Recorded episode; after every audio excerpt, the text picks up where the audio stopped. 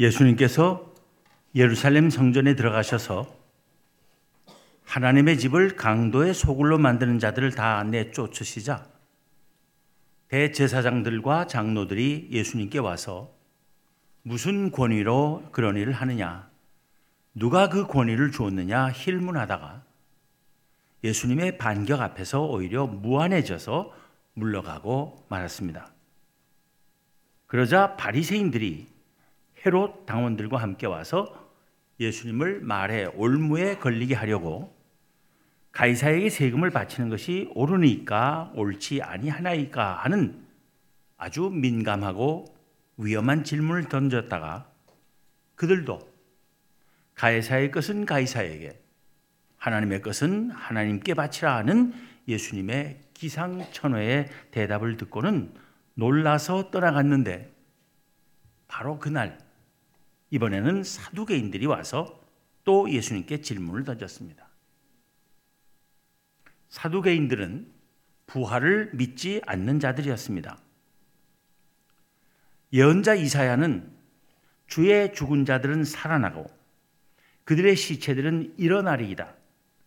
티끌에 누운 자들아 너희는 깨어 노래하라. 주의 이슬은 빛난 이슬이니 땅이 죽은 자들을 내놓으리로다 했고 다니엘도 땅의 티끌 가운데서 자는 자 중에서 많은 사람이 깨어나 영생을 받는 자도 있겠고 수치를 당하여서 영원히 부끄러움을 당할 자도 있을 것이라 했듯이 부활 교리는 구약 성경의 후기 작품들 가운데서는 분명하게 나타났으며 후기 랍비 사상에서는 중심 신앙의 하나가 되었습니다. 그런데 사두개인들은 모세 오경, 즉 구약 성경의 첫 다섯 권 창세기, 출애굽기, 레위기, 민수기, 신명기만을 하나님의 말씀으로 믿었고 거기서는 부활에 대한 명백한 가르침을 찾지 못한다고 하며 부활을 인정하지 않았던 것입니다. 그런 사두개인들이 예수님께 와서 던진 질문은 바로 부활에 관한 것이었습니다. 그들은 부활을 비웃기 위한 최악의 시나리오를 만들어 질문한 것입니다. 그들은 먼저 모세 오경의 한 말씀을 거론하기를 선생님이여 모세가 일렀을 때 사람이 만일 자식이 없이 죽으면 그 동생이 그 아내에게 장가들어 형을 위하여 상속자를 세울지니 하였나이다 했습니다. 실제로 신명기 25장 5절 6절에 보면 형제들이 함께 사는데 그 중 하나가 죽고 아들이 없거든 그 죽은 자의 아내는 나가서 타인에게 시집까지 말 것이요 그의 남편의 형제가 그에게로 들어가서 그를 맞이하여 아내로 삼아 그의 남편의 형제된 의무를 그에게 다 행할 것이요. 그 여인이 낳은 첫 아들이 그 죽은 형제의 이름을 잊게 하여 그 이름이 이스라엘 중에서 끊어지지 않게 할 것이니라 합니다. 신명기의 이 법을 근거해서 사두 개인들이 고안해낸 질문은 이런 것입니다. 우리 중에 칠형제가 있었는데 마지가 장가들었다가 죽어 상속자가 없으므로 그 아내를 그 동생에게 물려주고 그 둘째와 셋째로 일곱째까지 그렇게 하다가 최후에 그 여자도 죽었나이다. 그런즉 그들이 다 그를 취하였으니 다시 말하면 일곱 형제가 다 한 여인을 아내로 맞았었으니 부활 때에는 그 일곱 형제 중에 누구의 아내가 되겠습니까? 하는 것입니다. 이 고약한 질문에 대한 예수님의 대답의 첫째 요지는 너희가 성경도 하나님의 능력도 알지 못하는 거로 오해하였다는 것입니다. 다시 말하면 너희들이 틀렸다 그 말입니다. 성경을 알지 못한다 하신 것은 모세 오경만 아니라 예언서나 그 밖의 성문서들이 다 성경임을 사두개인들이 알지 못하기 때문에 잘못 생각하고 있는 것이라는 말씀입니다. 모세 오경만 보지 말고 연서도 보고 그 외에 다른 성경도 봐야지 바로 알 수 있는데 너희들은 모세 오경만 보니까 잘못 생각한 것이다 하는 지적인 것입니다. 그 다음에 하나님의 능력도 알지 못한다 하신 것은 세상에 죽은 사람이 어떻게 다시 살아날 것이냐라는 인간적인 생각만 했다는 것입니다. 하나님의 능력 때문에 부활이 있을 수 있음을 그들이 알지 못한다는 말씀입니다. 부활을 믿지 않는 것은 하나님의 권능을 부인하는 일이라는 비판을 곁들인 말씀이었던 것입니다. 예수님의 대답의 둘째 요지는 부활 때에는 장가도 아니가고 시집도 아니가고 하늘에 있는 천사들과 같으니라 하신 데 있습니다. 하늘에 있는 천사들과 같으니라 말씀하신 것은 우선 예수님께서 사두개인들이 부활을 믿지 않는 것을 비판하시면서 동시에 그들이 천사의 존재도 믿지 않는 사실을 비판하신 것입니다. 부활 때는 장가도 아니 가고 시집도 아니 가고 하늘에 있는 천사들과 같으니라 하신 말씀의 뜻은 무엇이겠습니까? 장가 가고 시집 가는 일과 같은 세상 사람들의 관심사에서 벗어나 천사처럼 오직 하나님의 뜻을 받드는 일에 전념하게 되는 삶이 천국의 삶임을 가르치신 것입니다. 이것은 예수님께서 사두개인들의 천박한 믿음과 무지를 비판하신 것입니다. 개 눈엔 뭐밖에 안 보이듯이 그들이 세속적인 관심사에만 사로잡혀 있으니 부활에 관해서도 기껏해야 그런 생각과 그런 말밖에는 할 수 없는 것이라는 뜻이었습니다. 사두개인들은 자기들 딴에는 그들의 질문이 부활을 믿는 자들을 조롱하기에 기막히게 멋진 것이라고 여기며 들고 나왔지만 예수님의 지혜의 말씀 앞에서 여지없이 무안과 망신을 당한 것입니다. 예수님의 대답의 셋째 요지는 본문 31절, 32절에서 보는 그대로입니다. 죽은 자의 부활을 논할진대 하나님이 너희에게 말씀하신 바 나는 아브라함의 하나님이요 이삭의 하나님이요 야곱의 하나님이로라 하신 것을 읽어보지 못하였느냐? 하나님은 죽은 자의 하나님이 아니요 살아있는 자의 하나님이시니라. 모세 오경에서 부활에 대해 명백하게 가르치는 것을 찾지 못했기 때문에 부활을 부인하던 사두개인들에게 예수님께서는 바로 모세 오경에 있는 출애굽기 3장 6절의 말씀을 들어서 거기에 부활이 명백하게 함축되어 있음을 보여주신 것입니다. 부활을 믿게 하시는 예수님의 논법은 아주 단순했습니다.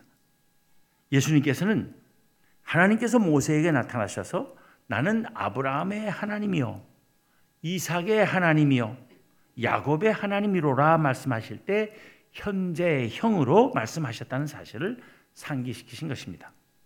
즉 나는 아브라함의 하나님이었고 이삭의 하나님이었으며 야곱의 하나님이었다고 과거형으로 말씀하시지 않고 모두 현재형으로 말씀하셨다는 것입니다. 그 말은 그들이 아직도 하나님 앞에 살아 있다는 것입니다. 아브라함과 이삭과 야곱이 이 세상에서는 육신적으로 죽었지만 하나님 앞에서는 여전히 살아 있으며 하나님께서는 모세에게 말씀하실 때에도 여전히 그들의 하나님으로서 그들과의 관계를 현재적으로 계속해서 유지하고 계시는 것으로 말씀하셨다는 것입니다. 그들이 영영이 죽었다면 그런 관계는 있을 수 없는 것이기에 그들은 살아있는 것이 분명하다는 논리였던 것입니다. 하나님은 죽은 자의 하나님이 아니요 살아있는 자의 하나님이시라 하시면서 아브라함과 이삭과 야곱은 비록 사람들 눈에서는 죽었지만은 하나님 앞에서 살아 있음을 말씀하신 것입니다. 이렇게 함으로써 부활을 분명하고 강력하게 증명해 보이신 것입니다. 기가 막히는 질문으로 예수님을 시험하면서 책 잡을 기회를 노리던 사두개인들과 온 무리는 더 기가 막히는 예수님의 말씀과 그 가르침을 듣고는 놀라지 않을 수 없었습니다. 예수님께서는 아브라함과 이삭과 야곱이 여전히 살아 하나님과 함께 하고 있음을 말씀하심으로써 우리에게도 영원히 하나님과 살게 될 소망과 확신을 갖게 하십니다.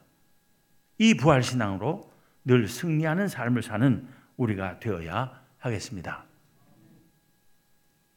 이렇게 대제사장들과 장로들, 바리새인들과 헤롯 당원들, 그리고 사두개인 사두개인들에 의한 파상 공격이 다 실패로 돌아가자 다시 바리새인들이 예수님께 모여들었습니다. 그리고 그들 중 한 율법사가 예수님을 시험하기 위하여 또 질문을 던졌습니다. 율법사란 서기관이라고도 부르는 율법의 전문가를 가리킵니다.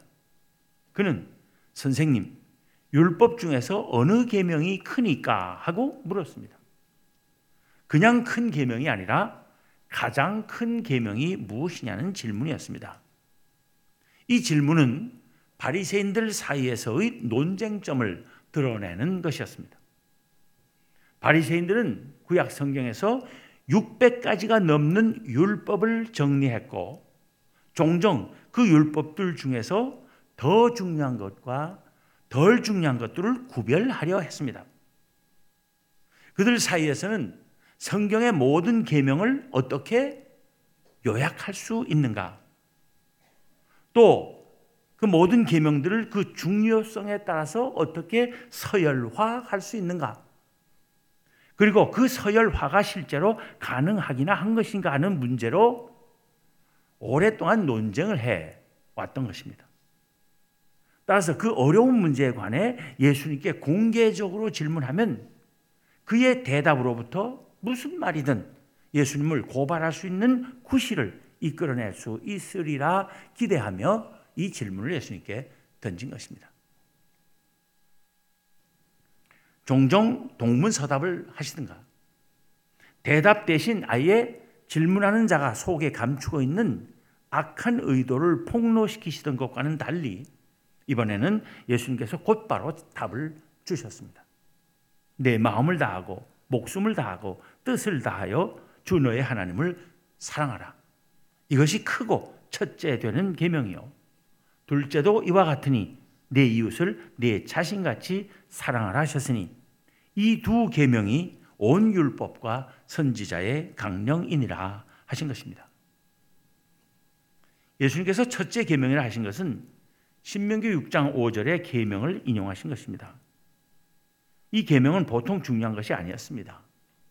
이 구절이 포함된 신명기 6장 4절부터 9절의 말씀이 무엇인지를 알면 곧 이해할 것입니다. 이스라엘아 들으라. 우리 하나님 여호와는 오직 유일한 여호와이시니 너는 마음을 다하고 뜻을 다하고 힘을 다하여 내 하나님 여호와를 사랑하라.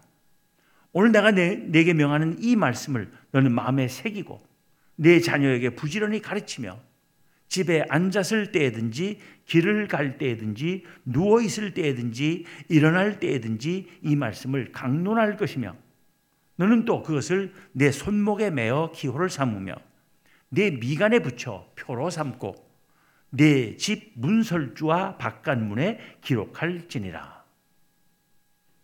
쉐마라고 부르는 이 말씀은 유대인들이 하루 두 번씩 암송해야 할 만큼 그 무엇보다 중요한 것이었습니다. 둘째 계명은 레위기 19장 18절의 계명을 인용한 것입니다. 둘째도 그와 같으니 하신 것은 이웃 사랑이 하나님 사랑과 동등 동격이라는 뜻은 아닐 것입니다. 다만 진정 하나님을 사랑하는 사람은 이웃도 사랑하지 않을 수 없다는 뜻으로 이해해야 할 것입니다. 이웃을 사랑하지 않으면서 하나님을 사랑한다 말할 수 없다는 뜻일 것입니다. 하나님 사랑과 이웃 사랑 이 두 계명이 온 율법과 선지자의 강령이라고 우리말로는 번역되었는데 율법과 선지서들은 구약 성경 전체를 가리켜서 한 말입니다. 따라서 이 두 계명이 온 율법과 선지자의 강령이라 하는 것은 구약 성경의 모든 가르침은 이 두 계명, 즉 하나님 사랑과 이웃 사랑에 달려 있다. 이 두 사랑에 밀접히 관련되어 있다. 이 두 가지 사랑에 의존해 있다는 뜻입니다. 즉 사랑이 없으면 모든 계명의 준수는 율법주의에 불과하게 된다는 것입니다. 예수님께서 사람이 마음을 다하고 목숨을 다하고 뜻을 다하여 지킬 큰 계명으로 하나님의 말씀을 하나님 사랑을 말씀하시고 그 다음으로 이웃 사랑을 그에 못지않게 중시하신 것은 십계명의 두 돌판 구조와도 잘 어울리는 말씀입니다. 십계명의 첫 네 계명은 하나님 사랑으로 요약될 수 있을 것입니다. 그리고 십계명의 뒤 여섯 계명은 사람들 사이의 사랑으로 환원될 수 있는 계명들입니다. 우리가 하나님 외에 다른 신들을 우리에게 두지 않는다 해도 즉 일계명을 지킨다 해도 우리가 하나님을 사랑하지 않으면 이 일계명의 준수는 형식에 그칠 뿐인 것입니다.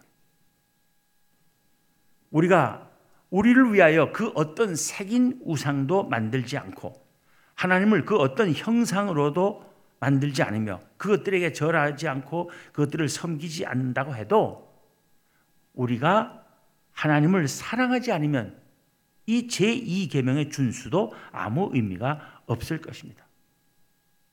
우리가 아무리 하나님의 이름을 망령되게 부르지 않는다 해도 하나님을 사랑하지 않으면 제3계명의 준수 또한 아무 소용이 없을 것입니다. 그것은 하나님께 예의는 지키는 것일지 몰라도 진정 그의 계명을 지키는 것은 아닙니다. 우리가 아무리 안식일을 기억하여 거룩하게 지킨다 할지라도 하나님을 사랑하지 않으면 제 4계명의 준수 또한 아무 의미가 없을 것입니다. 하나님을 사랑함이 없이 교회만 드나드는 것은 주의를 지키는 것일지는 몰라도 하나님의 계명을 지키는 것은 아니라는 말씀입니다. 마찬가지로 우리가 아무리 우리의 부모를 공경한다 해도 부모에 대한 참된 사랑이 없이 행하는 공경은 형식에 그칠 뿐일 것입니다. 우리가 아무리 살인하지 않고 간음하지 않으며 도둑질하지 않고 우리의 이웃에 대하여 거짓 증거하지 않으며 우리의 이웃의 집을 탐내지 않는다 할지라도 이웃에 대한 진정한 사랑이 없으면 우리가 하나님의 계명을 참으로 지키는 것이 되지 못한다는 말씀입니다. 그것은 형식적인 율법 준수일 뿐입니다. 예수님의 표현대로 하면 외식일 뿐이라는 것입니다. 사도 바울은 예수님의 이 가르침을 잘 이해한 사람입니다. 그는 로마서 13장 8절부터 10절에서 쓰기를 남을 사랑하는 자는 율법을 다 이루었느니라. 가늠하지 말라, 살인하지 말라, 도둑질하지 말라, 탐내지 말라는 것과 그 외에 다른 계명이 있을지라도 내 이웃을 내 자신과 같이 사랑하라 하신 그 말씀 가운데 다 들었느니라. 사랑은 이웃에게 악을 행하지 아니하나니 그러므로 사랑은 율법의 완성이니라 했습니다. 우리 모두 하나님을 사랑하고 이웃을 사랑함으로써 참되게 하나님의 계명을 지키는 주의 자녀들이 되기를 기원합니다. 기도하겠습니다. 하나님, 저희들 하나님의 백성으로 삼으시고 하나님의 백성으로 사는 길이 어떤 것인지를 신구약 성경의 말씀을 통해서 가르쳐 주심을 감사합니다.